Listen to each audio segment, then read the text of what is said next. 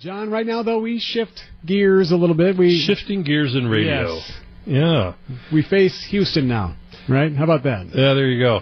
You know, um, it's so much. Everything to me is like a, a, a piece of timeline. You know, you look at your life and you look back, go, where was I at when this happened or that happened? And it's fascinating to me on many levels that this iconic event called the Super Bowl really had very, very humble beginnings. You know, it, w- it was an experiment in some some ways, and to think that 50 years have passed. So I was eight years old, and I remember watching bits and pieces of this game. But I can't believe I'm that old, number one. And number two, I'm just amazed from an outsider of how the game has changed, how the money has changed. Utterly ridiculous, in my opinion, but you know, that's how it goes. So I knew that um, I would be in here this week with you guys for a couple days, and, and I think of that, and the 50 years has passed. Now, this is Super Bowl 51 coming up, but because it's, it was 67 and now it's 2017, it's actually 50 years. But um, I was fascinated by that, and and I thought there's there's uh, I got to talk, I got to get Kramer on. Because Jerry Kramer and I go back about 25, 30 years now, which is still beyond my comprehension, and it's such a great. Uh, I'll encapsulate the story how we how this all started. When I was a kid, uh, when his best-selling book Instant Replay came out, and we would always go on vacation to the Dreamland Motel on College Avenue, right off College Avenue on the frontage drive, Nice. right in Appleton, Wisconsin, right, right over by Big Boys and the whole deal. There was Sure. no mall there; it was farm field.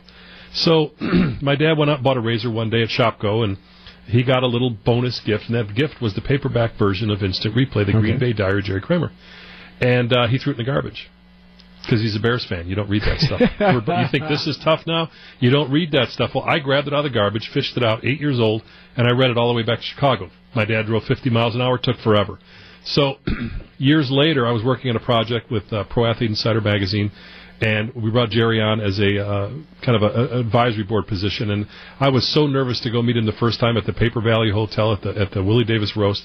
We've been friends ever since. We we do some projects together, uh, an event called Lessons from Lombardi. And I thought if I'm going to be in TMJ, the 50th anniversary of the Super Bowl, you got to put Jerry Kramer on. So Jerry, welcome to the show. Hey, thank you, Johnny. Hey, buddy, how are very you? How's things I'm in good. Boise? I've got an advise, uh, weather advisory for you guys. I just listened to yours. Yeah. I'm down in Austin, Texas, and it's 74 degrees. Stop it. Sitting on a patio, having a Corona, and I'm really uh, in deep misery. I just Yeah. uh, having difficulty with it. And I heard that 18 degrees is coming to Milwaukee, and I'm coming back up there just as soon as I can get there. It's so interesting to me that every time you go to the Super Bowl, you get there earlier and earlier. One time you were there three weeks ahead of time. So Well, that's why they call it the Super Bowl. there you go, there you go. But you go back to, you know, that very first game, and I remember obviously reading about it. So many people that were there. We remember the Ice Bowl in '66, and we remember how everything rolls into the first Super Bowl and. Little Coach Lombardi saying, "There's no way that hinky-dink league of the AFC is ever going to put us out of business." Uh, but how was what was the build-up like for you 50 years ago this week? You, you know, Johnny, it really wasn't that big a deal. Uh, it was uh, a championship, and it meant uh, fifteen thousand dollars, and that was a big deal because it uh, doubled or half again our year's salary. So it was a very important thing. But we had won three championships, and this was actually our fourth championship. So you know, it wasn't uh, like the first time. And uh, we didn't know who the Kansas City Chiefs were. There was a lot of um, conversation going back and forth between the leagues, and it wasn't all kind. And uh, they were downgrading one another and whatnot. We were we were watching the films one night, and uh, we saw two of their safeties uh, collide uh, in the middle of a play and knock each other down. And uh, my good friend Max McGee, ever present and ever quick with the wit, went da da da da da da da da da da. So we started giggling like we're watching Merry, Looney Tunes and Merrie Melodies, right? So uh, we just didn't know much about him. So Coach Lombardi was nervous. Coach was very nervous. Uh, Gifford did an interview with the coach, and and we were talking about it later. And he said, "Jerry, I was fine. You know, I was comfortable. We got through network. It was kind of a big deal, but I'm fine till I put my hand on Coach Lombardi's shoulder."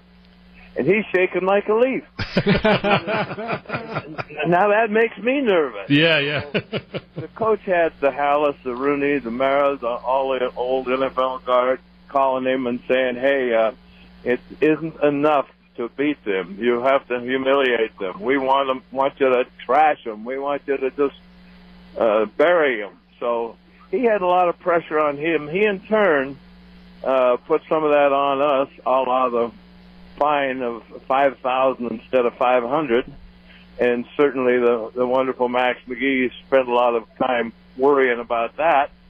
Um, we, of course, he snuck out about midnight or something. Oh yeah, at five or six in the morning, and uh, we were at a dinner in Green Bay uh, with John uh, Madden a long time ago, and we had a charity dinner, and somebody asked Max if he had actually snuck out with some girl till three o'clock in the morning. And he said, that's baloney. That's just a phony, phony story. There's nothing to it. I was actually out with two girls till six o'clock in the morning. oh man, Jerry Kramer joining us from Houston. They're getting ready for the, the the Super Bowl down there. Go ahead, Eric. Well, I want to throw out the phone lines if anyone wants to weigh in on this. 414-799-1620 or on the Accunet Mortgage toll-free talk line, 800-877-1620 if you have a question for Mr. Kramer. Jerry, we're going to take a quick break, but I want to ask you when you realized the Super Bowl was more than it was, when you realized you were really part of something that is historic. We'll do that next. Jerry, what was it like? When did you finally realize that the Super Bowl was bigger than the game itself? Well, you know, actually, it was probably uh, it started in uh, the following year in Miami. We had a, a full house and a, a tremendous amount of press coverage, and it had grown exponentially in the year in between, and then uh, more and more so over the years. It just, you know, I I remember very vividly being at Super Bowl 25 with Commissioner uh, Rozelle, and there was a 25 year uh, anniversary team that I happened to be a part of, and uh, Pete was at the um, game with his longtime assistant Bill Granholm, and uh, there was a lot of pageantry and display and things going on prior to the game. And Pete uh, reached over and poked Granny in the shoulder and said, this was this was 25 now, and he says to Granny, uh, he said, you know, Granny, I remember going to Super Bowl 11, and did you ever think it would get this big? the 11th one. yeah, so Pete was kind of staggered by the size of it and the growth of it. And a, another good way of, of measuring it is, is the, the uh, NFL announced that there were so many press people at the first Super Bowl that they had to take a second bus. They actually had to have two buses to carry all the press. and I'm going to go down on Media Row on Thursday with about 1,500 mm. press people from 144 countries. Yep. Literally, there'll be a billion and a half people listening to the game or have some impact on the game. So it's it's uh, it's surpassed everybody's expectations.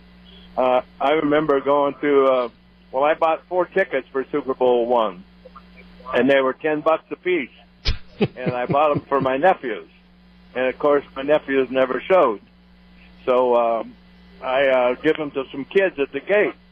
And uh, now, last uh, well, last time the pack was down there, Super Bowl forty five was it down in Dallas? Mm-hmm. I took about ten folks to the uh, Super Bowl game, and it cost fourteen thousand dollars. Jeez.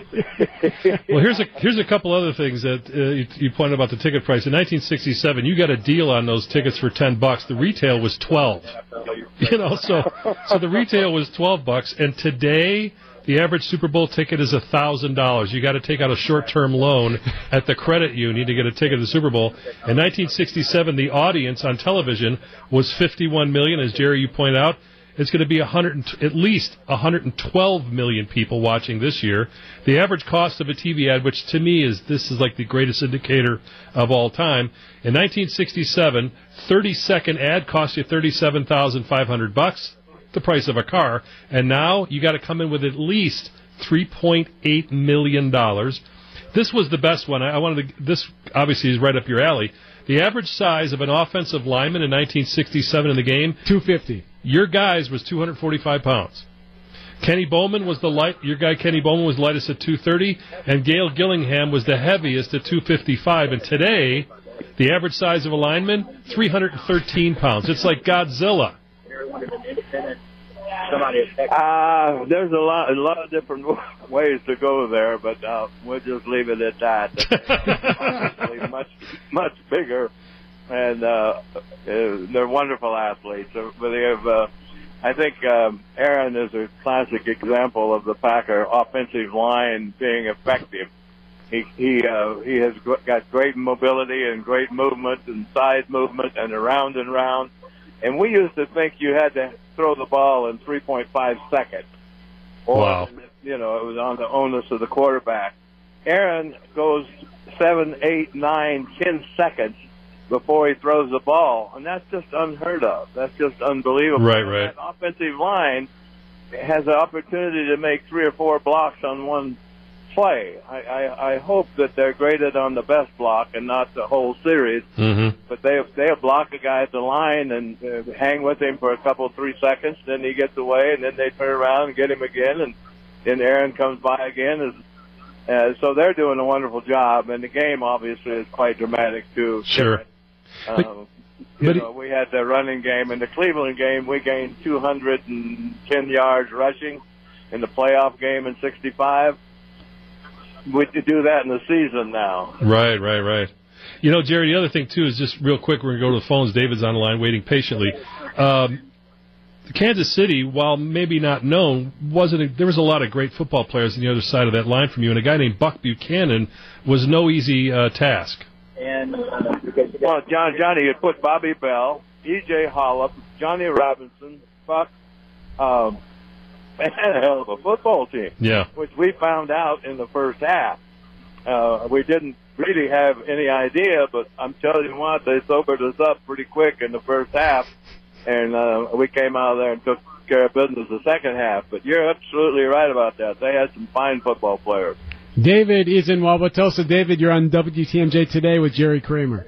Thank you so much for taking my call, Mr. Kramer. And the reason I call you Mr. Kramer I know I could call you Jerry, but the reason I call you Mr. Kramer is because I have that much respect for you. You certainly belong in the Hall of Fame.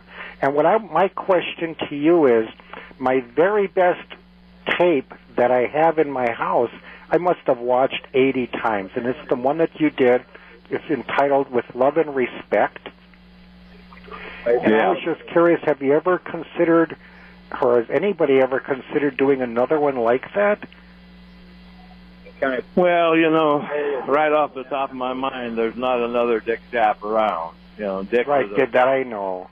Really a, a wonderful human being, a wonderful person, and a great love and respect for him.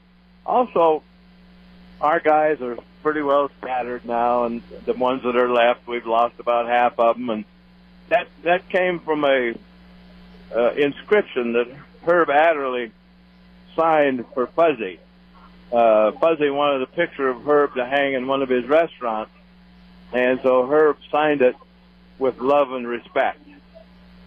And it was a, uh, a beautiful feeling. It was an emotional thing that we had on that football team. Uh, it's hard to convey emotion and the depth of the emotion that was a part of that organization. More like a family, more like a brother than a than a player or a, a, a teammate. There's just a closeness there, uh, a love. Uh, fat boys can talk about love too. I love Henry Jordan. I love the, the Fuzz. Uh, uh, love Herbie.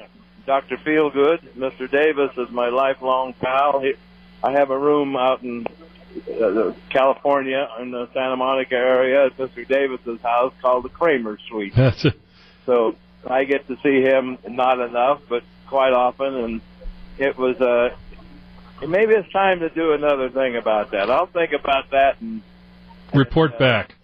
Report back. Jerry, can you hang on for a couple more minutes? We got to do some business things on the uh, the backside of this. This is WTMJ today. Back more with Jerry Kramer right after this. Back at it on WTMJ today. John St. Augustine sitting in with you today and tomorrow, and Eric Bilstat's uh, right across from me in the the uh, Captain Kirk chair. And I got my old buddy Jerry Kramer on uh, down in Houston. Jerry, you know, real quick, we only got about a minute and a half to, to wrap this up. And uh, one of the things I found most fascinating about our friendship over the years and the things that you do, it's one thing to be on stage and talk about the stuff which we do for our lessons from Lombardi event, but it's another thing off the air and, and in, in, you know behind the scenes to carry on really the legacy and lessons of Lombardi. And one of the things I know you're very passionate about are kids and, and how they you know grow up and all the stuff that goes along with that. And last year, you kind of divested yourself almost all your memorabilia uh, and set up some educational things and stuff like that, which is fantastic. But you kept Super Bowl two ring in a minute. Why? Yeah. In a minute, explain that, Johnny. Is, is that? Yeah, or I'll give you about forty, you know, a minute and fifteen. You know, no pressure. Yeah, take me through the next hour, will you? well, a uh, first night of the camp that year in the '67 season, Coach Lombardi talked about the challenge that we faced and what we'd have to do to meet that challenge, how difficult it was going to be, how other teams were cocked and loaded and waiting for us. They've been studying our films for three years. We've been champions two consecutive years, and this was our third attempt at a three in a row. Right. Uh, this was our attempt at three in a row, and uh, so it, it, he set the bar immediately the first night and it was a long and very difficult season. And people were cocked and loaded. And the worst team in the league is playing their heart out and coming after us. So it was week after week after week. We have a playoff game against the Ram team that was really a wonderful football team. Uh, Merlin Olsen, Deacon Jones, Fearsome Foursome. We beat them 28 to 7. They'd beaten us three weeks before. So we start off the playoffs beautifully. Then we go to Green Bay for the Ice Bowl. Yep. And then Coach Lombardi's last game in Miami at the Super Bowl. So right. All of those things together make it my most memorable season and my most difficult season. Okay. And I think because of the difficulty is why I love the ring so much, and also because of the that final drive in the Ice Bowl, Johnny. That was that wasn't just Jerry. That was Boyd, and that was Donnie, and that was right. Duck, and that was Gilly, and that was Ski, and Bobo, and every guy on that team made a special effort, something very, very special, to take that ball down the field that last drive and score with 13 seconds to go. And it's probably my proudest moment as a Packer player. Hey, Jer. That final drive and the contribution that everybody on the team made. Yep. Obviously, Bart and everybody everybody that was on the field. Uh, so that those memories are bright and they're wonderful, and um, I cherish them. And whenever you want to talk about them, just call me up. And you did all that in over a minute, of course. Listen, listen. Have a great trip in Houston. I will talk to you soon. Uh, and and you know, from everybody up here, uh, glad to have you spend time with us today. You take care, pal. Thank you, John. All right, W W. Nice to be with you. There Enjoy you go. the weather down there. He's rubbing it in.